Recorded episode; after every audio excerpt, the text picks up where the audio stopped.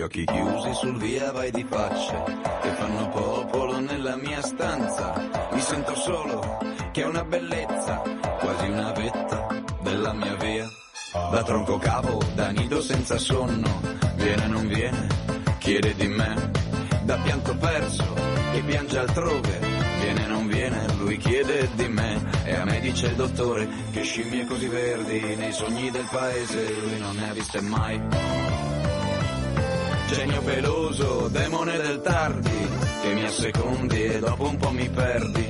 Portami adesso al castello Corsaro, dove il pianista ha un regalo perché suona la rumba di donna Consuelo, lei scende le scale, consola me. Le faccio posto sul mio tappeto, che è più leggero da quando tu ti sei nascosta in fondo a un segreto ed hai deciso che non voli più, non più. Ma a me dice il dottore che scimmie così verdi nei sogni del paese lui non ne ha viste mai. Genio peloso, demone del tardi, che mi somigli finché non mi guardi. Portami adesso l'odore del ferro, del rosmarino e del caucciù. Tutto il tuo cielo a che cosa mi serve se poi non riesco a tornare giù? E ancora scalcio per il mio gusto, in fondo il posto mi sembra adatto alla mia guerra, alla mia fame. Sono venuto per disturbare, me lo dice il dottore, che scimmie così verdi nei sogni del paese lui non ne ha viste mai, non ne ha viste mai, non ne ha viste mai, non ne ha viste mai, non ne ha viste mai.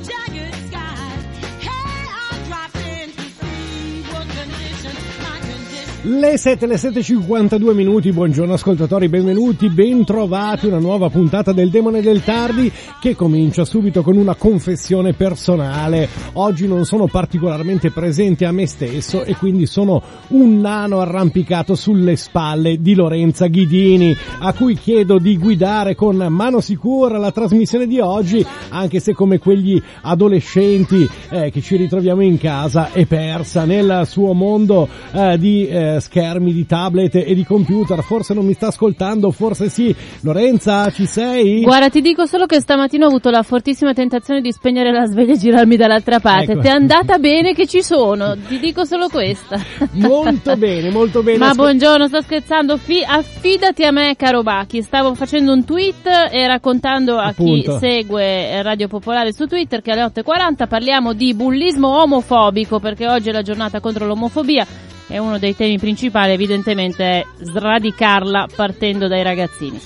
C'è vita, c'è vita oltre i social, l'importante non è tanto che ci sia io, che ci sia Lorenza, ma che ci siate voi ascoltatori per raccontarvi che oggi sui giornali è tutta una grande saga familiare, un feuilleton davvero avvincente che tiene insieme Shakespeare, Beautiful e i Cesaroni. Allora c'è il papà di Matteo che litiga con Matteo e la mamma di Matteo che dice a Matteo di non litigare con papà, ma soprattutto c'è la nonna di Matteo che al Corriere della Sera spiega che il papà di Matteo non ha mai detto le bugie nemmeno da bambino, una rivelazione che vale più di una sentenza della Cassazione. Il Fatto Quotidiano invece buca l'intervista alla nonna di Woodcock ed è un peccato perché poteva raccontare di come a quattro anni il piccolo John avesse già raccolto prove sufficienti per inchiodare Tiziano Renzi e le tenesse chiuse nella scatola dei Lego. E poi c'è la moglie, la moglie di Silvio che litiga con Silvio per le questioni del divorzio Non c'è invece l'intervista alla nonna di Silvio che verrà intervistata da Belpietro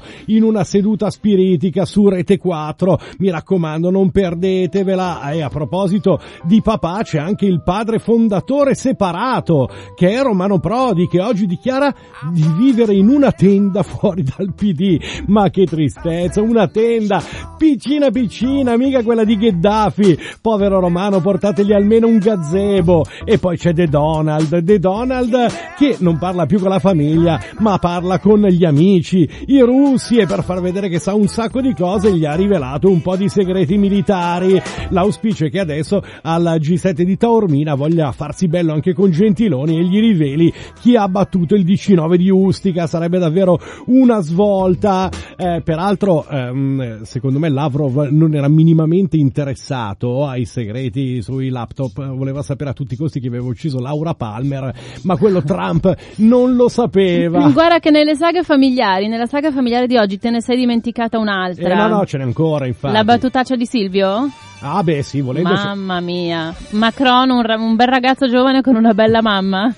E Macron, peraltro, ci riporta la grande popolarità delle nonne que- in questo periodo, perché la nonna di Macron, così come la nonna di Matteo, è stata protagonista sui quotidiani francesi dei giorni scorsi, ma infine, per chiudere il feuilleton odierno, c'è anche una lettera d'amore. La lettera d'amore di un uomo innamorato, che eh, nel 1993 scrive così alla fidanzata. Non so se hai capito che nell'operazione di ieri da parte dei carabinieri c'è anche un mandato di cattura nei miei confronti. Qualunque cosa abbiano messo è soltanto una grande infamia perché sono innocente. È iniziato il mio calvario a 31 anni e con la coscienza pulita non è giusto né moralmente né umanamente. Spero tanto che Dio mi aiuti, non voglio neanche pensare di coinvolgerti in questo labirinto da cui non so come uscirò. Vuoi dire che vuol dire che il nostro destino era questo. Spero tanto, veramente di cuore, che almeno tu nella vita possa avere fortuna. Non pensare più a me, non ne vale la pena con il cuore a pezzi. Un abbraccio, Matteo. Non è quel Matteo lì e neanche quell'altro Matteo, quello eh, delle primarie eh, della Lega, e non è nemmeno il protagonista di un romanzo di Moccia, ma l'uomo che amava le donne, eppure il tritolo, il Matteo Messina Denaro, e eh, questa lettera d'amore di del super boss viene raccontata oggi da Giovanni Bianconi sulle colonne del Corriere della Sera. Ma cerchiamo di uscire dalle pagine del feuilleton per andare a vedere che cosa si scrive d'altro sui eh, quotidiani di oggi. Si scrive ehm, soprattutto eh, del eh, nuovo ehm, scandalo eh, alla Casa Bianca con eh, Trump che ha rivelato a Mosca notizie segrete, la rabbia UE su Trump, titola La Repubblica, il presidente ammette le rivelazioni, posso farlo, israeliana, la spia tradita, dopo rimetteremo insieme i tasselli così come vengono ricostruiti sui giornali di oggi, questo sarà anche l'oggetto del nostro approfondimento al demone del tardi. Sì, tra l'altro ce n'è una nuova di stamattina, un'altra tegola su Trump, perché se ieri il Washington Post aveva appunto rivelato questa cosa che lui ha, ha, passato ai russi delle informazioni che non avrebbe dovuto passare, stamattina il New York Times scrive che lui aveva chiesto all'FBI di insabbiare il Russia Gate, cioè il fatto appunto che ci fosse un'intelligenza eh, poco opportuna fra il suo, credo, consigliere per la sicurezza nazionale e i russi. Infatti, poi pochi giorni dopo ha fatto fuori il capo dell'FBI e, e lo ha sostituito. Il Corriere invece apre con Renzi. Renzi, il caso della telefonata intercettato con il padre, devi dire la verità. Tensione fra le procure. C'è un articolo che racconta che eh, cioè, non solo quell'intercettazione in teoria non sarebbe dovuta uscire, ma che secondo la Procura di Roma quell'intercettazione non doveva neanche essere trascritta perché non era rilevante per le indagini, quindi c'è anche un tema eh, così legato appunto all'opportunità della pubblicazione delle intercettazioni dei PM. Eh, dietro al nuovo caso Trump ritorna sullo sfondo quella che oggi viene chiamata da molti giornali la battaglia delle spie, questo è il titolo della stampa di oggi, il presidente sulla fuga di notizie, posso farle un mio diritto, i democratici chiedono subito i nastri dell'incontro con Lavrov, non solo Trump e non solo Renzi nei eh, titoli di oggi, ma anche, eh, ne abbiamo parlato ieri mattina con il presidente della della Commissione Difesa del eh, Senato, ehm, eh, la Torre, ehm, eh, anche eh, l'assoluzione dell'ONG, titola così l'avvenire, assolte le ONG, conclusa l'indagine parlamentare, nessun rapporto con i trafficanti, Bruxelles minaccia sanzioni ai paesi che non accolgono. Ehm, eh, altri titoli dei quotidiani diversi da quelli che vi abbiamo già proposto, per esempio il Sole 24 Ore che torna a concentrarsi sulla crescita del PIL, striminzita quella italiana, l'Italia cresce dello 0,2%, la UE invece corre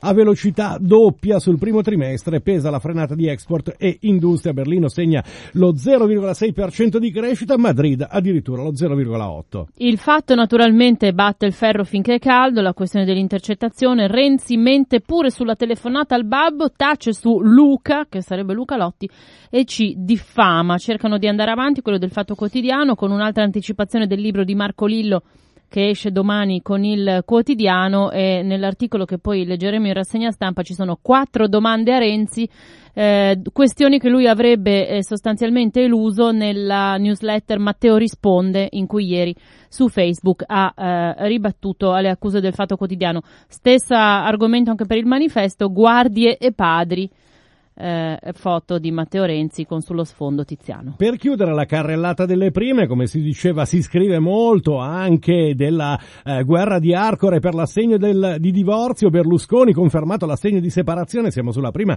del Sole 24 Ore. Il giornale invece della famiglia Berlusconi affronta il tema come se fosse un eh, incontro di Champions League. Veronica Lario per ora si tiene 2 milioni al mese, ma per il divorzio la partita è aperta. Il giornale che punta sulla remuntada di Silvio per cercare di riportare Eh a sì. casa quei 2 milioni al mese che gli pesano sulle finanze familiari. La linea adesso va al GR per i titoli delle 8 e poi torniamo come sempre qui al Demone del Tardi a leggere i giornali insieme a voi.